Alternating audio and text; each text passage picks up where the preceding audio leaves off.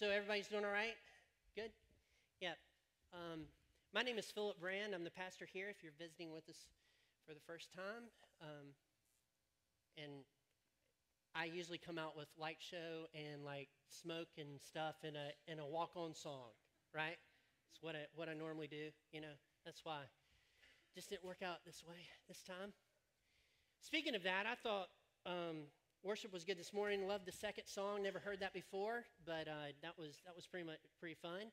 I also thought that we need to kind of work on the transition of the guitars between the two people right here. So here's my suggestion. I was I was thinking this while it was happening. Um, Todd, next time when you're right here, and um, Scott. Oh, he wanted to hear the sermon. Um, I'm just kidding. We're good friends. Anyway, he could stand right here, right? And what they could do is they could just throw them through the air. Wouldn't that be exciting? Just throw them through the air. And if Scott could figure out how to go like this and it just land right there, I think that'd be awesome. And then, and then he just, you know, Todd, you can just fall back with yours onto your chair and just hit it. That way you don't have to worry about, you know, all the all the rhythm and stuff. You just have to worry about catching it. So next Sunday we want to see that. Insurance on the church? Well, you are pretty heavy. Is this getting kind of. I don't, I don't know if the stage is going to collapse or something, but. Todd and I are longtime friends. Former. So when I was when I was little, I was little, like small, kind of short, and um, so when I was eight years old, I'm not going to tell you how, but I I burned my legs, um, and third degree burns on my legs. Stayed in the hospital for 29 days. They took skin grafts from here and put it on the lower part of my legs, so so I have scarring on my legs. When I was nine or ten, I can't really remember which. I was at Vacation Bible School at Tabernacle Baptist Church which was on Aycock Street, or formerly called Aycock Street, until they decided to rename it to some lady they wanted to, anyway, it's too long to remember. So Aycock Street, formerly Aycock Street, is easier to remember. So um, I was at Vacation Bible School, and there was this kid that lived right around the corner from the church, in fact, right next to the church. And um, he was there, and he um, called me fried chicken legs like over and over and over again. And I, it wasn't hurting my feelings, but I was getting very, very angry about it, right? So um, after, after the uh, vacation Bible school, he had to walk home behind the church. So I hid in a corner, and when he came around the corner, I went, But not in that manly voice. It was more like, you know, because I had a high, you know, high pitched voice. Well, it scared him, right? And then I said, Oh, you got some chicken nerves. Right? And then he was he was like that. He started coming at me, and I went, and I mean, I'm just like this, right? And he ran home. He ran past me all the way home. And so I called out, Yeah, you go, chicken legs, you go. Look at those things move. And then me and my fr- three teenage friends went back up to the front of the church.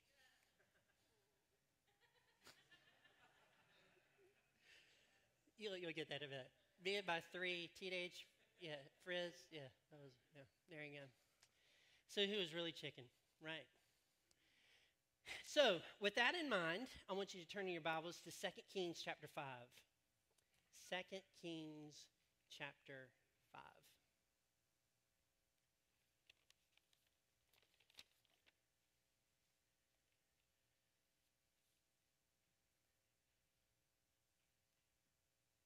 Second Kings chapter 5.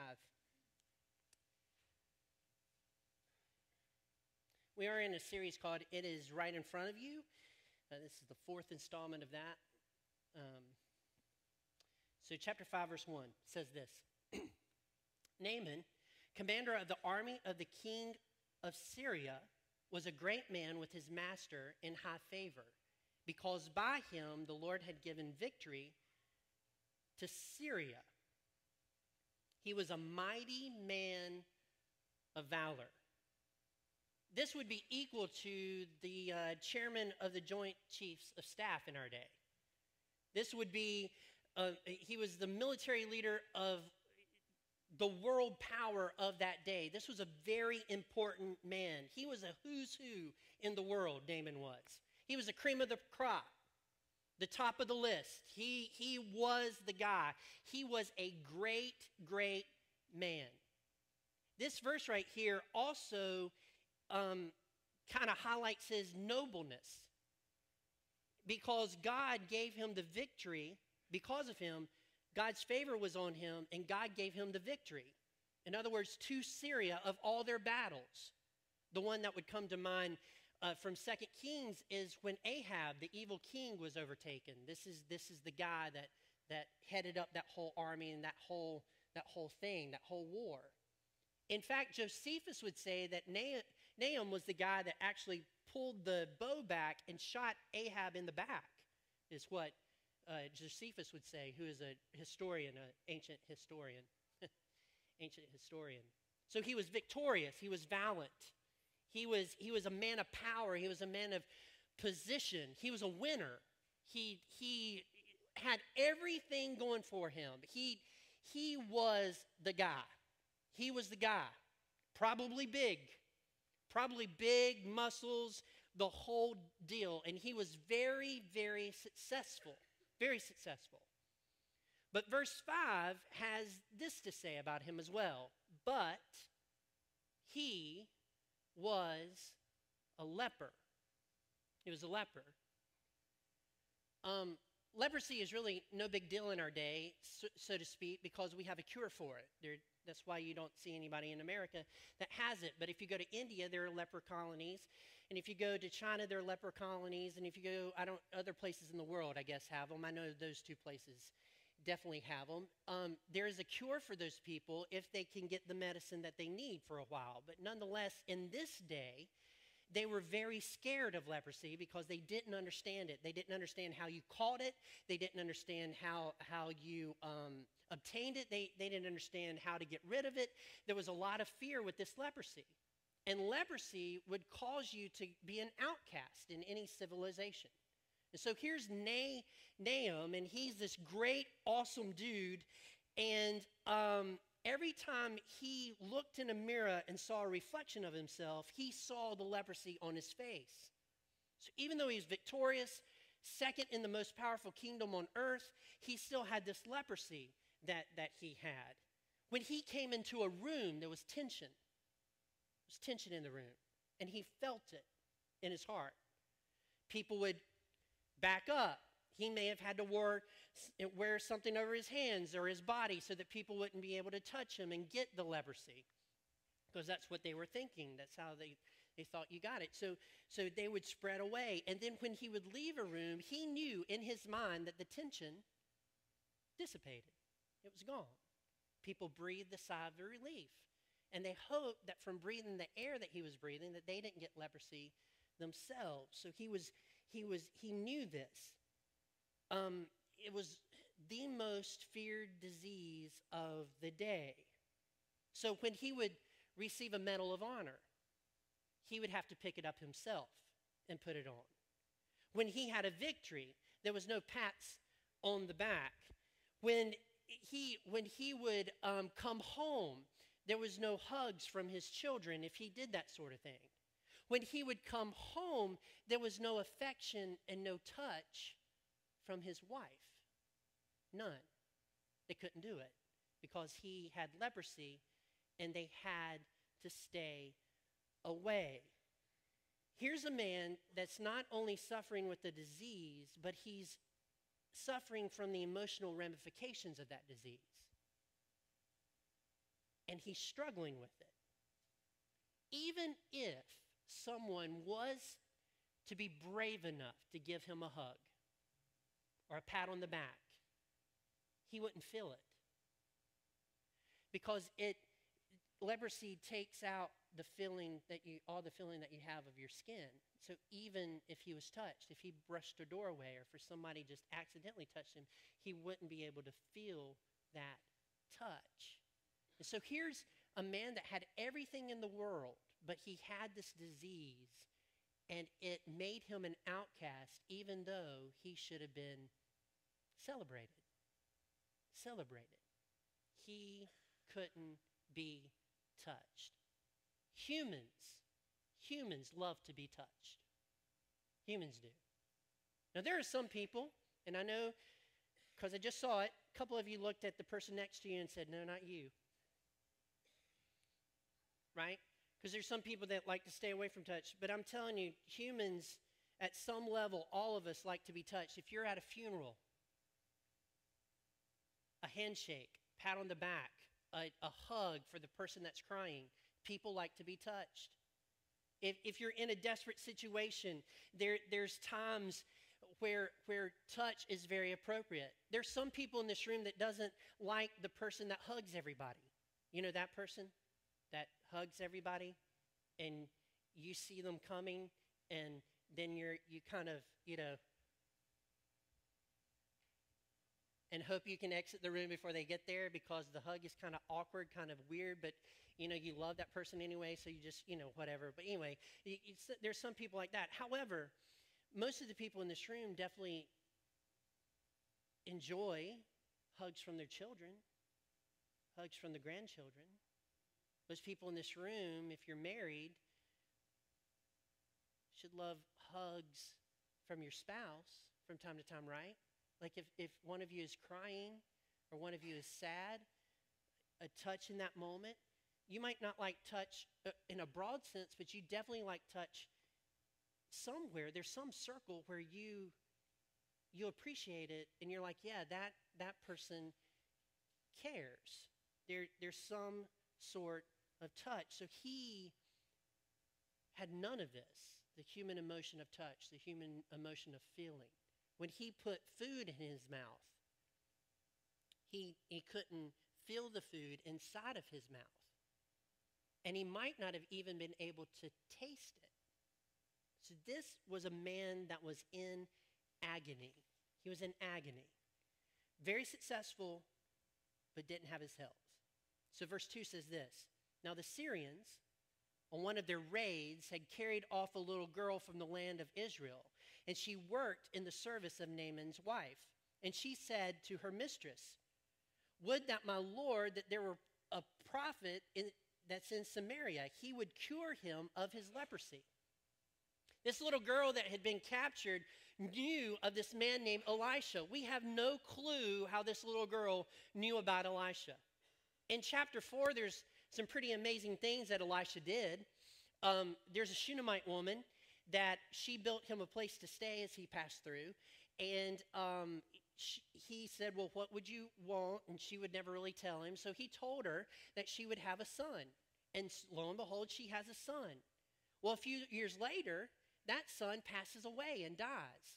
And it's Elisha that went into a room and performed a miracle to raise that son. Maybe this person had heard, maybe this little girl had heard of that. She might have heard of uh, the story that's at the end of chapter 4, where there's these um, 20 barley loaves and, and some, some corn, or at least some grain, some grain, and it's not enough to feed 100 men. But this guy brought it, and Elisha said, and made to serve as a slave in Naaman's house. And even though she was in that circumstance, she still had affection for Naaman probably because he showed it to her. So Naaman had this, and this girl said, Hey, there's a prophet. So verse 4 says, So Naaman went and told his Lord. Thus so spoke the girl from the land of Israel. And the king of Syria said, Go now, and I will send a letter to the king of Israel. So he went, taking with him 10 talents of silver, 6,000 shekels of gold, and 10 changes of clothing. If you want to know how much that that is worth, it's a little bit over a million dollars. Well over a million dollars. Amazing. And he brought the letter to the king of Israel, which read, When this letter reaches you, know that I have sent to you Naaman, my servant, that you may cure him of his leprosy. And when the king heard of, heard and when the king of Israel read the letter, he tore his clothes and said, Am I God to kill and make alive that this man sends word to me to cure a man of his leprosy? Only consider and see how he is seeking a quarrel with me. That's an amazing um, reaction. I'm going to pause here a moment in my little rhythm to say this. Sometimes what someone writes to someone in a particular sense is read in a totally different sense. Right? So here the king of Syria knows of Elisha, and what the king of Syria is thinking is that, well, I'll send a letter to the king, and the king obviously knows who Elisha is. Must be somebody that he's friends with, because the king of Syria is thinking, if I had a God that could cure leprosy, he'd be on my cabinet. He'd, he'd be one of my closest people. So obviously, the king of Israel knows this guy. So I'm just going to tell him, just cure him of his leprosy. So in, in the king of Syria's mind, he's like, the king of Israel is going to be, yeah, um, Elisha, come here. This guy needs healing. Can you, can you take care of that for us? And boom, it's done. But, but when he received the letter, the king, it's kind of comical because, okay, because I get a kick out of the way people read text. Oh my goodness.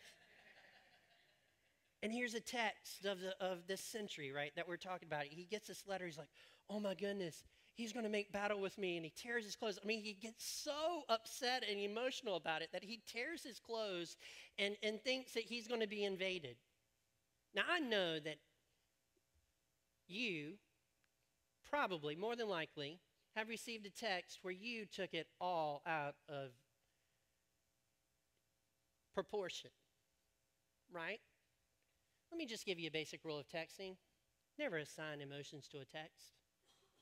Just don't do it. It's a, it's a text for Pete's sake. And if you're sending one to me and you're angry at me, I don't even assign an emotion to it. I, I just don't. I, I need to see your face. I need to see who you are. And if you really have a problem and you like me, I think you should call me or something.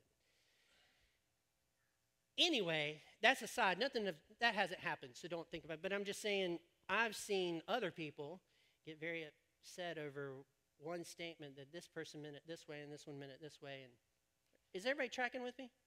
Just, just quit. If you really think that, maybe the just call them. What did you mean by that text? Let me give you an example. I'll give you a quick example because I feel like for some reason I need to hang out here. Okay, so last week um, I sent a text to Nathan Johnson, who usually sits right here with his wife. She's, she's at, a, at a graduation or something this weekend. So I sent a text to him, and I said, if you don't mind, just call and check up on Katie. So that's, that's all I did. He sent me back a text that says, Don't tell me what to do. so immediately, I disobeyed my rule my heart went through the bottom of my floor, and I'm like, I've known him for years. What? There must be more going on that I think that's going on. Do you know what I mean? Like maybe there's there's some type of tension between them, and he thinks that she's talked to me, and so I had this whole scenario, you know, up here. You know, there's an argument. There there's something happening. He's out of town, and and there and he thinks that she has told me something that I don't know. So I immediately called him on the phone and said, "Dude, and, and I had to leave a message because he didn't answer the phone. so so I'm, I'm, I'm spinning right here, right? And, and I'm like, oh, I said, dude, look, I, I got your message. I just want to let you know I wasn't telling you what to do. I, I, just, I just felt like maybe you should contact Katie and just check up on her to see. It just felt like that. It was, I don't know anything. I do not know anything that's going on in your life. I don't know. I haven't read it. I don't know. I just thought that maybe you should check up on, on her. It's Mother's Day, that sort of deal. That, that sounded kind of deal. Well, he texted me back because he said, I can't talk right now, but I got you, man. I got you. I, I, was just, I was just jesting. Well, that is the moment that I realized that that is a phrase from a movie don't tell me what to do. And he was referencing a movie. Do you know? Do you know that? Yeah, he says it all the time. So I didn't know that, but immediately my emotions went here, and it had nothing to do with that. He was just referencing a movie. Something, by the way, that I do all the time. So much so that when my kids were growing up, they thought they were my phrases until they saw the movies. Okay? All that to say, look, number one, don't get angry on a text. I know it's hard to do. I fell at it at times, but you just try to have a rule. and number two when you receive a text just don't. Everybody good? So we're back. Back to this. I, I, just think it's funny here that he tore his clothes. It was a modern day text. I think it was i think it's funny. Okay number eight or verse eight. But when elisha the man of god heard that the king of israel had torn his clothes after shaking his head and saying what a stupid man he sent to the king saying why have you torn your clothes let him come now to me that he may know that there is a prophet in Israel. So Naaman came with his horses and his chariots and stood at the door of Elisha's house. And Elisha sent a messenger to him, saying, Go and wash in the Jordan seven times, and your flesh shall be restored, and you shall be clean. Very simple instructions. You have leprosy, this is how you're going to get healed. You need to go to the Jordan, dip in it seven times, and then you're going to be cured of your leprosy. Very simply. That's what you do. And he sent a messenger, not himself, he sent a messenger to the guy. And it went very well.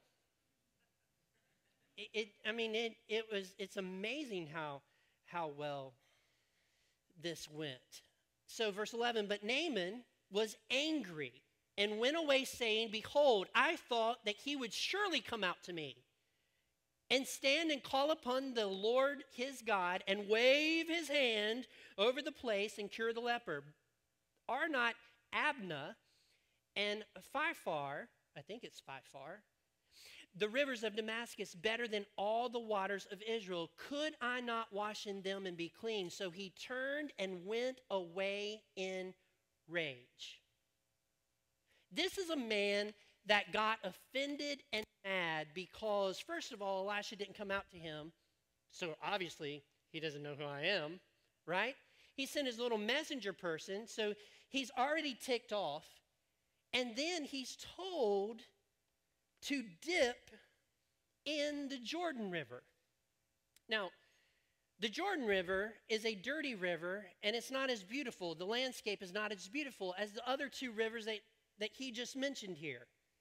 And so he's thinking, why do I need to go across the tracks to the river of the low income side of town with all their stuff floating in it don't know if you knew that, but that's no septic. Okay, we'll just move on. Why don't I need to do that? A dirty river. Why don't I need to do that? Me, Naaman. And he was extremely, extremely, extremely upset. He was upset because Elisha did not do as he wished. He's upset because he had expectations when he arrived to Elijah, and Elisha did not meet those expectations. Wave a hand. Wave a hand. I guess he was Catholic. You, I, I don't. I'm just. I'm just having a little fun. Maybe, maybe that. I don't know. I don't know what he was saying, but he had seen. He had seen something. You know, he had seen something happen where, where the guy waved his hand, and, and that's what he was expecting. And he was very, very, very upset so upset that he decided that he would not go to the Jordan, that he would just go home. Couple things. Some people miss out on life because they're angry and offended all the time. Some people miss out on life. They wake up every morning and they're just looking for the next next thing for them to be offended with. And they get offended, they get upset, and they miss out on life. And they go back right through that cycle offended, upset, go through life.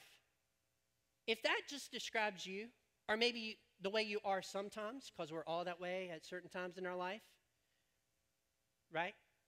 All that way some.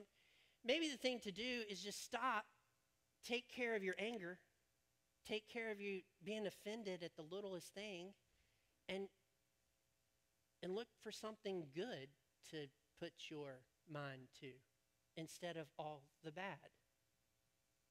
Um, there's always, always something good. Always. Always something good. I'll just start with basics, and you're going to be like, oh my goodness, I can't believe you just said that. But I'm going to say it. There's always the Bible. There's always the Bible. There's always salvation. I'm saved. There's always, I'm a, I've got a God in heaven that's not only my God and my ruler, He's my friend. I have Him. And whatever this day has is whatever He has for me. And I'm going to trust that whatever He has put in front of me, that's what I need to do that particular day to increase my faith. And I'm going to walk through that moment with God and not be angry and not be offended. I think we I think sometimes we look for even and I'm talking about all people. I think sometimes we just look for moments just the next person to offend me or something. Come on. Really? What a horrible life to live. Look for the next moment of opportunity that God has for you in a given day and go for that. The next moment to help somebody, the next moment to maybe pay for somebody's dinner that doesn't even know you in a restaurant and just do a good deed.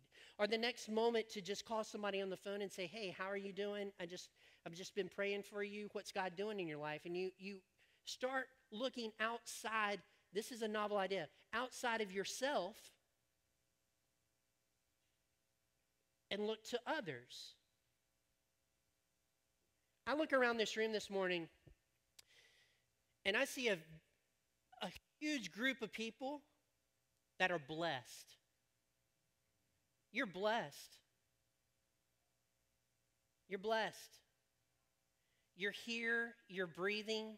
We just had an amazing worship moment where we focused on worshiping God. You are blessed. Some of you are celebrating graduation, some are about to celebrate graduation. Some of the parents are like, they made it.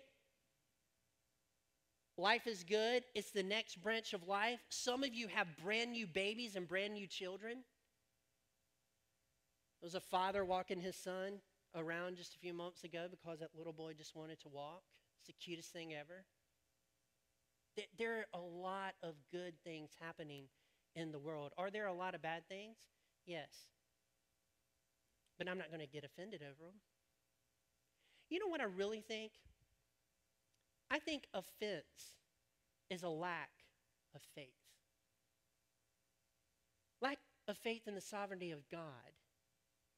Lack of faith in that He has this moment under control, and you need to control your heart to make sure that it's connected with His. Is everybody tracking me with me? He's given us specific instructions, just like he, is, he gave Naaman instructions to dip in a river. He's given us instructions to love, serve, spread the gospel, stay, stay faithful to your family, stay faithful to him. Do your best at your job and shine for him. He's given us specific instructions on how to do that and how to go through life. And anytime we decide not to is the moment that we miss the opportunity that He had for us on that given day. An opportunity to grow in faith, an opportunity to love more, an opportunity to give more, a, an opportunity to actually make at least the little space that we live in a better place to live. Is everybody tracking? Live with goodness the goodness of God. Just live with that. This man is about to miss his opportunities, but this is what he had. Check this out. Verse 12, uh, 13, sorry. But his servants came near because they loved him, they cared for him, and said to him, My father, it's a great word the prophet has spoken to you. Will you not do it? He has actually said to you, Wash and be clean. I think everybody needs a couple of servants around them. You know what I mean? We all need a couple of servants. They might be our friends, they might be, you know, people in our household, but everybody needs a couple of these servants around us. I know why you're laughing. And I meant to say it that way. A couple of servants around us. So these servants that love us and want what is best for us. You know who you need to surround yourself with? People that aren't self centered but are other centered. So that not only you can be other centered, but so that when a time like this happens, these are friends that love you enough to pull you aside and say, Look, you need to calm down a little bit. He, all, he said, Dip seven times. What's the big deal? Just dip seven times in the river, and he said that you will be healed. The problem is sometimes we don't listen to those servants. We don't listen to those friends. We don't listen to the ones that really care for the best for us. We would rather just stay in our in our anger, stay in our frustration, stay in our offense because for some reason we feel powerful in all of that. We feel like we're independent. But the loneliest person in the world is the one that thinks that he can do it on his own, that she can do it on her own. The loneliest people in the world are the ones that are always offended.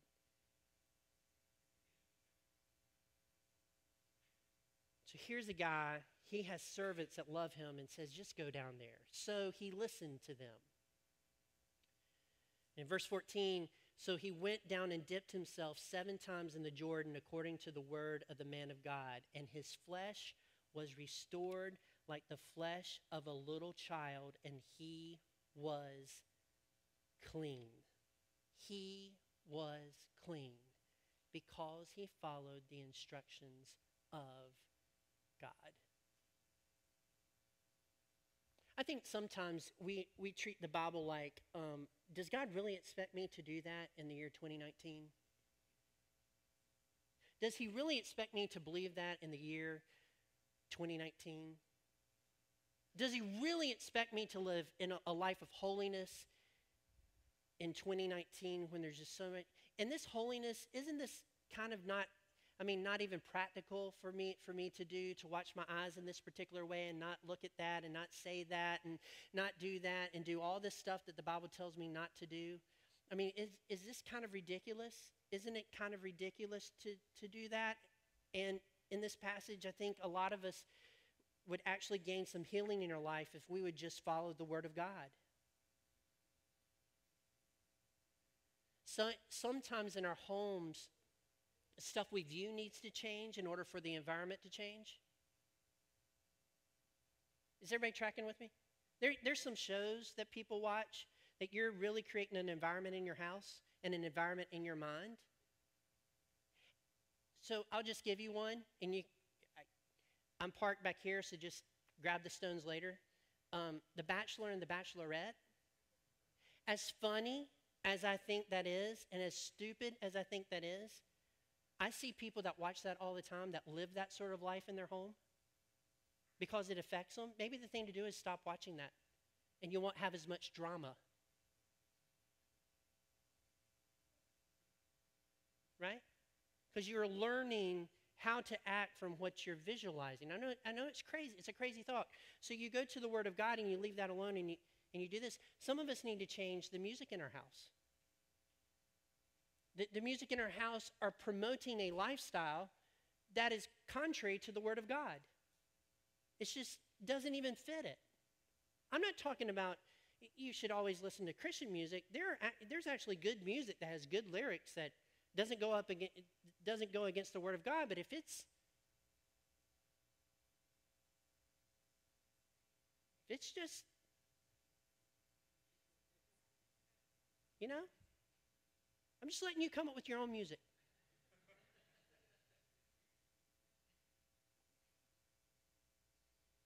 Not all country music is bad, though personally I think. Anyway, not all country music is bad, but if you can play it backwards and get your wife back, your house back, your car back, you know what I mean? If, if, there's, if there's music that that glorifies Satan rather than God and actually says it in the lyrics, maybe that's something that shouldn't be in your house. If there's rap music that's talking about drugs and sex and alcohol and doing all, maybe that's rap music that shouldn't be in your. Are you tracking with me? Because that creates an environment. It creates an environment. As much as I hate Barney, he's never sung a song that is against the Bible. He's just a demon in a purple suit. That's how I feel about that.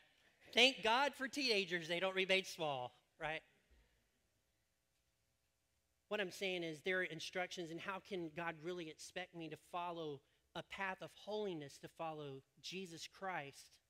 How can He expect me to do that? The reason He expects you to do that is because there's a better life when you follow His instructions. And here's a guy that's healed of leprosy because he followed God's instructions you would be surprised if you followed God's instructions from His book in your life and tried to follow them wholeheartedly, how much healing would happen in your family, in your relationships, and in your life. It's crazy. It's crazy how much. So check this out. Verse 15 Then he returned to the man of God and all his company, and he came and stood before him, and he said, Behold, I know that there is no God in all the earth but in Israel. So accept now a present from your servant. If you want to know why Elisha sent out a servant to him and why Elisha didn't go with him to the river, it's because Elisha wanted to set him up to where he knew without a shadow of a doubt it was the God that created him that caused the miracle, not Elisha. I think that that's the way that we all should live our lives. From pastor to elder to deacon to church member, everything that we do here at the church is not so that we would get the glory or the thanks, but so that God would get the glory and the thanks. People need to come here and see God, not Philip. They need to come here and see God, not Nicole leading worship. They need to see God, not people passing guitars back and forth, right? It, they need they need to see God, and that's a distinct different. It's a distinct different feel when you have that goal in mind. And here is a person that did that. He didn't want credit for the miracle didn't want credit. The other, the other thing about this is he says that there is no God in all of the earth. And then in verse 16, but he said, As the Lord lives before, before whom I stand, I will receive none. And he urged and he refused. And then Naaman said, If not, please let there be given to your servant. See the change in Naaman's heart? And he says, Two mule loads of earth for from now on, your servant will not offer burnt off- offering or sacrifice to any God but the Lord. He said, Give me dirt. Give me dirt. In that day, and he hadn't had time to be, you know, um, discipled, right? He thought that taking dirt back with him and putting it in his country would show that he believed in the God of that dirt of the land that dirt came from.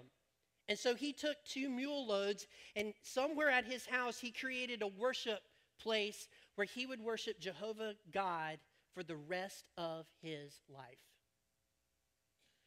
The whole thing that set this in motion is a little bitty girl. A little bitty girl. That said there's a, a God honoring man in Israel that can heal you.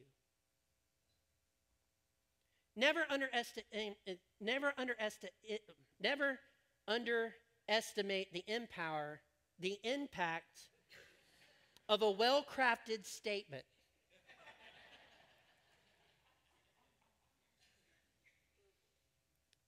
No matter how small you are, never underestimate your impact.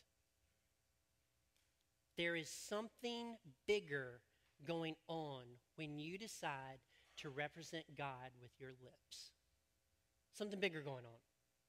Something bigger. So she was the reason for that. So let's get to the end of the message, because that's a whole message in, a, in of itself. Then Naaman said, If not, please let there be given to your servant, blah, blah, blah. Verse 18. Um, in this manner, May the Lord pardon your servant when my master goes into the house of Rimmon to worship there, leaning on my arm, and I bow myself to the house of Rimmon. When I bow myself in the house of Rimmon, the Lord pardon your servant in this matter. And he said, Elisha said, Go in peace. Go in peace. Um, there are several different types of peace. Uh, there's relational peace, there's um, circumstantial peace. And Elisha's telling this guy to go in peace. There's also inner peace as well. And I would imagine, and I, if I took a survey, I'd, we'd probably figure out something, and the survey would probably be skewed. But I'm pretty certain that with a crowd this of this number, there's some people in this room that do not have peace in their life. They do not have relational peace with people. They do not have um, circumstantial peace because of something that's happening to them. Um, and they're struggling with inner peace with it all. Here in this passage of Scripture, here's Naaman who did what God instructed him to do, and then the man of God tells him to go in peace. And he does. He has a new view in life. A couple of things. First of all, you will never have peace with anybody else unless you have peace with God. If you do have peace, it, it's, it's a fictional peace. It doesn't last very long. It's very temporary. Let's put it that way, maybe fictional. It's temporary. The only way you'll have lasting peace if, if, you, if you have peace with the God that created you. There's two ways you have peace with God. One, you accept the Lord Jesus Christ as your Savior. He saves your soul, and you become His child. That's step one. Can't get to the second one unless you have that. If you've never received Jesus as your Savior, your heart has no peace at all. It has no peace. The second way to have peace, if you don't have peace, is that individual that has done that, but are so far from following the instructions of God that they have no peace in their life. And these type of people try to try to put on a show, try to put on, you know, everything's okay, but deep down inside of their soul, they know, they know the peace is not there. The second way to have peace in your relationship with God is to say, I'm sorry for the sins I've committed. I'm sorry for running from your instructions. I'm sorry for not living the way that you've wanted me to live. I repent today. And from this day forward, I'm going to try to live the way that the Bible tells me to live. You cannot have peace. You can look for it anywhere else in the world. You can go down your own paths and you can look for peace here and there, and you might have temporary moments of peace, and you might convince yourself and deceive yourself into thinking that you have peace, but you will never have real peace unless you have peace with God relationally. Then, and only then, will you have peace in your circumstances, no matter what they are. If your circumstances aren't as aren't at peace and you're not at peace with a particular circumstance, but you have peace with God, you will have peace in the middle of that storm. You will have peace in the middle of all that falling apart for you. You will have peace because a peace that is settled on the eternalness and solidness of God is a peace that lasts through anything this world can throw at you.